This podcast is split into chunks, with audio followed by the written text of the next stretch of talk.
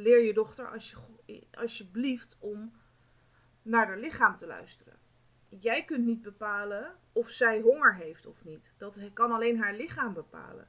Jij kunt niet voelen of zij honger heeft. Mijn naam is Louise Gebhardt, intuïtief mindset coach en voedingsdeskundige voor ondernemende mensen. Door mijn unieke combinatie van mindset coaching en voedingsadvies help ik jou om definitief je oude patronen te doorbreken die jou vasthouden in je huidige levensstijl. Geen dieet en blacklists, maar een gezondere levensstijl die volledig bij jou past. Heel veel luisterplezier. Van de week mocht ik uh, optreden als gastspreker in de Zoom van een andere coach. Om te vertellen hoe ik uit mijn postnatale depressie ben gekomen en hoe ik op eigen houtje uh, van mijn alcohol- en gameverslaving af ben gekomen.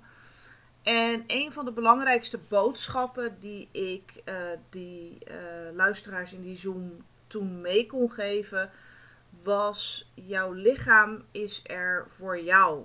Altijd. Jouw lichaam is nooit tegen jou. Jouw lichaam is voor jou en jouw lichaam is er voor jou. En wat er ook op je pad komt lichamelijk, jouw lichaam heeft de kracht om daaruit te komen. En um, dat is iets wat veel mensen vergeten. Hoe sterk je lichaam eigenlijk is. En ik kom daar uh, zelf met enige regelmatig nog steeds achter. Um, en als je nou luistert naar je lichaam, daarnaar luistert wat het jou te vertellen heeft, um, dan zul je zien dat ook een heleboel dingen heel relatief snel opgelost zijn. Omdat je niet tegen de stroom in gaat zwemmen, maar meebeweegt met wat jouw lichaam nodig heeft. En dat is eigenlijk iets wat ik sowieso uh, mee wil geven aan iedereen. Is uh, dat luisteren naar je lichaam in heel veel gevallen echt verstandiger is dan luisteren naar mensen die het zogenaamd beter weten of die het goed met je voor hebben. Want uh, heel veel mensen hebben ontzettend goede bedoelingen. Uh, mensen die willen elkaar ontzettend graag helpen. En uh, ja, hebben dan eigenlijk niet goed in de gaten dat ze een ander eigenlijk helemaal niet helpen. Omdat die persoon dan niet meer naar zijn eigen intuïtie luistert, niet meer naar zijn eigen lichaam. En daardoor niet meer met zijn eigen natuurlijke stroom meebeweegt. Uh, in het verlengde daarvan ik kwam van de week ook een uh, post tegen in een groep uh, voor moeders van pubers. En daar was een moeder die uh, ja, vond dat haar dochter toch wat aan de volle kant was, zoals ze dat zelf schreef. En ze vond dat haar dochter minder moest eten, minder eetmomenten. En hoe kon ze dat nou tactisch aan haar dochter vertellen? Het was een meisje die veel sportte. En uh, ja, moeder ergerde zich daar eigenlijk aan of maakte zich zorgen om het aantal eetmomenten. Wat volgens die moeder, uh, zei zij zelf, naar haar mening vaak overbodig was.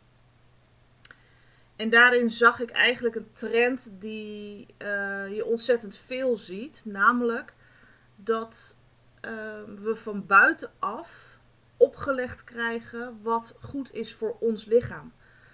Uh, vaak ouders die dat doen, maar ook artsen, uh, hulpverleners, zelfs diëtisten en voedingsdeskundigen die het toch vaak proberen om hun visie op jou ja, te projecteren.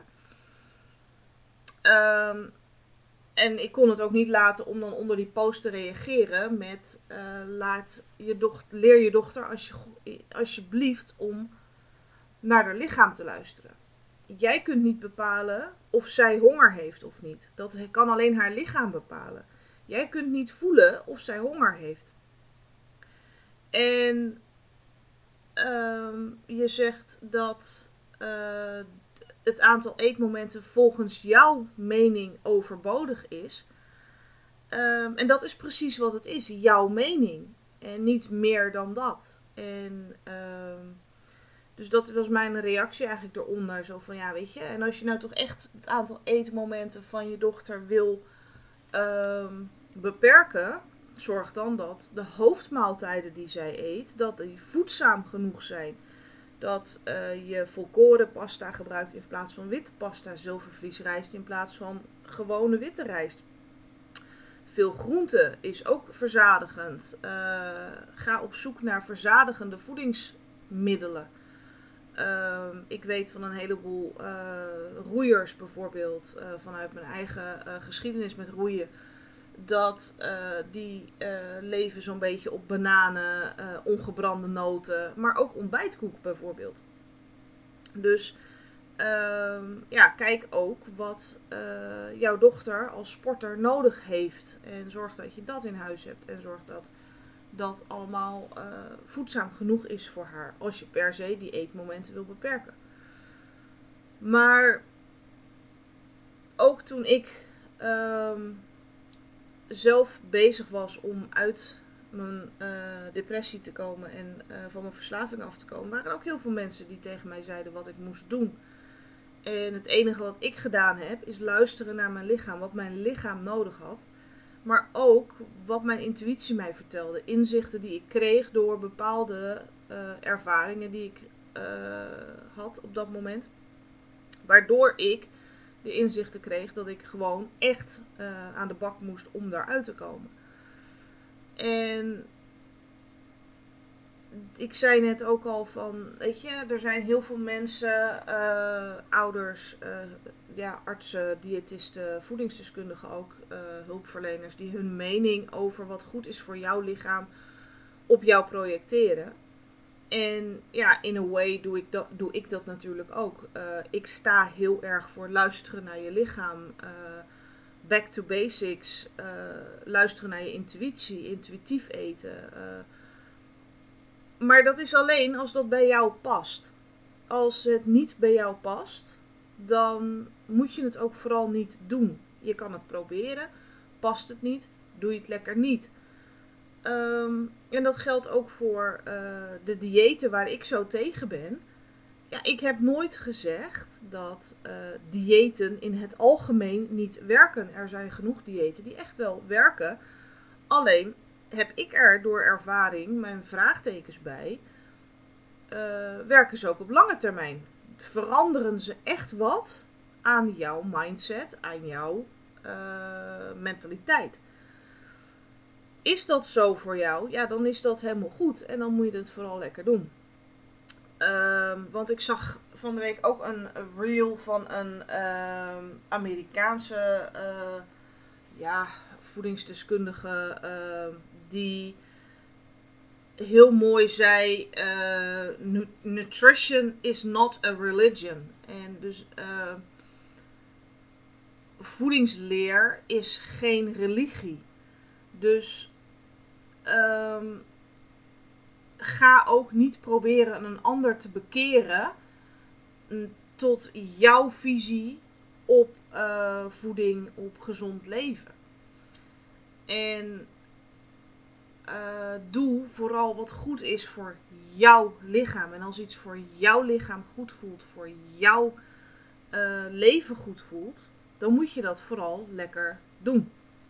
Maar ga niet zeggen: uh, dit werkt voor mij, dus dit werkt voor iedereen. En ehm, ja, dat was eigenlijk ook een stukje van de boodschap die ik in die Zoom als gastspreker wilde meegeven. Van Um, ik heb het op mijn eigen manier gedaan. Ik uh, ben er op mijn eigen manier uitgekomen. En mijn verhaal kan misschien inspirerend werken voor anderen. Uh, van hé, hey, weet je, ze is eruit gekomen, dus als zij het kan, kan ik het ook. Maar ik ga jou echt niet vertellen dat je het op mijn manier moet doen. Um, zo ben ik cold turkey gestopt met uh, alcohol drinken en gamen op een gegeven moment. En dat heeft mij uit die verslavingen getrokken. Maar dat betekent niet dat cold turkey voor iedereen werkt. Ehm, ik ben heel erg iemand van eh, alles of niet, zwart of wit. Ehm, en dat heeft ook altijd invloed gehad op uh, mijn blessureherstel bijvoorbeeld. Dat ik dus heel erg. Ehm, ja, ik kon niet makkelijk. Het is voor mij niet makkelijk en vanzelfsprekend om weer rustig op te bouwen na, na een blessure. Ik ga altijd weer vol aan de bak. Dat heeft ook echt wel uh, zijn sporen nagelaten. Verstandig is het niet. Um, maar dat cold turkey paste dus ook heel goed binnen mijn manier van uh, denken in het algemeen al. Uh, afbouwen werkt voor mij niet. Misschien werkt het voor een ander wel. Dat afbouwen onder begeleiding, dat dat wel werkt. En dat is ehm, jouw lichaam en jouw intuïtie die jou dat vertellen. Wat werkt voor jou? En datzelfde geldt ook met diëten. Um, als jij af wil vallen bijvoorbeeld, of je wil in het algemeen gezonder gaan leven, wat meestal als uh, heel plezierig bij uh, gevolg heeft dat uh, je afvalt. En voor sommigen werkt het om dat heel geleidelijk te doen en met kleine stapjes. En voor anderen werkt het om gewoon heel rigoureus hun leven om te gooien. Maar ook dat is wat werkt voor jou. Wat is goed voor jou? Wat past bij jou als persoon? En dat was in feite ook wat ik die moeder wilde vertellen. Van, weet je, bij jou als persoon past het misschien dat je uh, minder eetmomenten op een dag hebt. Dat jij minder eetmomenten nodig hebt. Maar bij jouw dochter past het, en dat is trouwens heel normaal voor tieners, voor pubers, om ontzettend veel te eten. Um, maar bij haar past het om uh, veel eetmomenten op een dag te hebben. En ja, weet je, ik, uh, uit zo'n verhaal in zo'n post kan ik natuurlijk niet halen uh, hoe groot de porties dan zijn die die dochter eet. En, want voor hetzelfde geld eet die dochter wel zes of acht keer hele kleine beetjes. Um, maar de basis is altijd bij alles wat ik zeg en bij al het advies wat ik geef, luister naar jouw lichaam. Kijk wat goed is voor jou, wat bij jou past.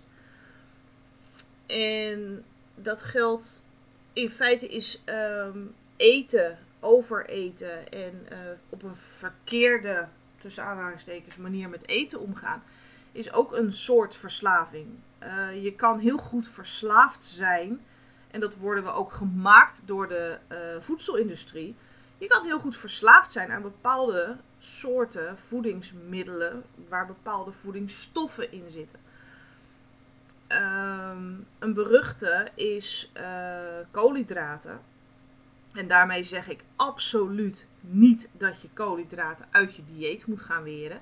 Maar het is heel makkelijk om verslaafd te raken, om uh, je lichaam afhankelijk te maken van snelle koolhydraten. Van makkelijke koolhydraten, waar je lichaam weinig moeite voor hoeft te doen om daar energie uit te halen. Koolhydraten zijn sowieso al uh, voor je lichaam de nummer 1 brandstof. Als er uh, koolhydraten beschikbaar zijn, zal je lichaam koolhydraten verbranden. Als die niet beschikbaar zijn, gaat het over op vet. Daarom uh, vinden veel mensen een koolhydraatarm dieet heel prettig. Want dan uh, beperken ze het aantal koolhydraten dat ze binnenkrijgen. Dus dwingen ze het lichaam om voor een alternatieve brandstof te kiezen. Um, maar zo'n koolhydratenverslaving ontstaat dus ook doordat je uh, je lichaam eigenlijk afhankelijk maakt van die hele snelle koolhydraten die makkelijk te verbranden zijn, waar je lichaam weinig moeite voor hoeft te doen. Um, je lichaam zal namelijk ja, als je het de mogelijkheid geeft, zal het de weg van de minste weerstand kiezen. En dat kun je heel makkelijk aanpassen door wat complexere koolhydraten naar binnen te werken in plaats van uh, al die makkelijke. Dus minder uh, snoepgoed en chips bijvoorbeeld. En witte rijst en witte pasta. En wat meer uh, volkoren brood, volkoren crackers, fruit um, zilvervliesrijst, dat soort dingen die, waar je lichaam net even wat meer moeite voor moet doen om die brandstof eruit te halen. ook dan val je echt wel af. Ehm, dus mijn verslavingen die ik gehad heb, waar ik, die ik overwonnen heb door daar cold turkey mee te stoppen, ehm, ja, zijn in feite gewoon wel vergelijkbaar met uh, het niet kunnen weglaten van bijvoorbeeld snoep en chips uit je dieet. Nou zeg ik niet dat je nooit meer snoep en chips mag eten. Want als je me nou al een tijdje volgt, dan weet je dat ik uh, geen blacklist hanteer en geen verboden voedingsmiddelen. Maar het is toch wel prettig dat als jij uh, zin hebt in wat chips, dat je gewoon een schaaltje chips kan pakken. In plaats van dat je uh, die zak opentrekt en er gewoon niet mee kan stoppen. Uh, ik heb mezelf inmiddels aangeleerd dat ik gewoon van. Uh, ik ben uh, nog steeds geen grote drinker. En als ik alcohol drink, dan is dat bij voorkeur speciaal biertje of gin tonic bijvoorbeeld in de zomer. Ehm, maar ik kan het nu zeggen van hé, hey, ik neem er eentje, want dat vind ik nu lekker.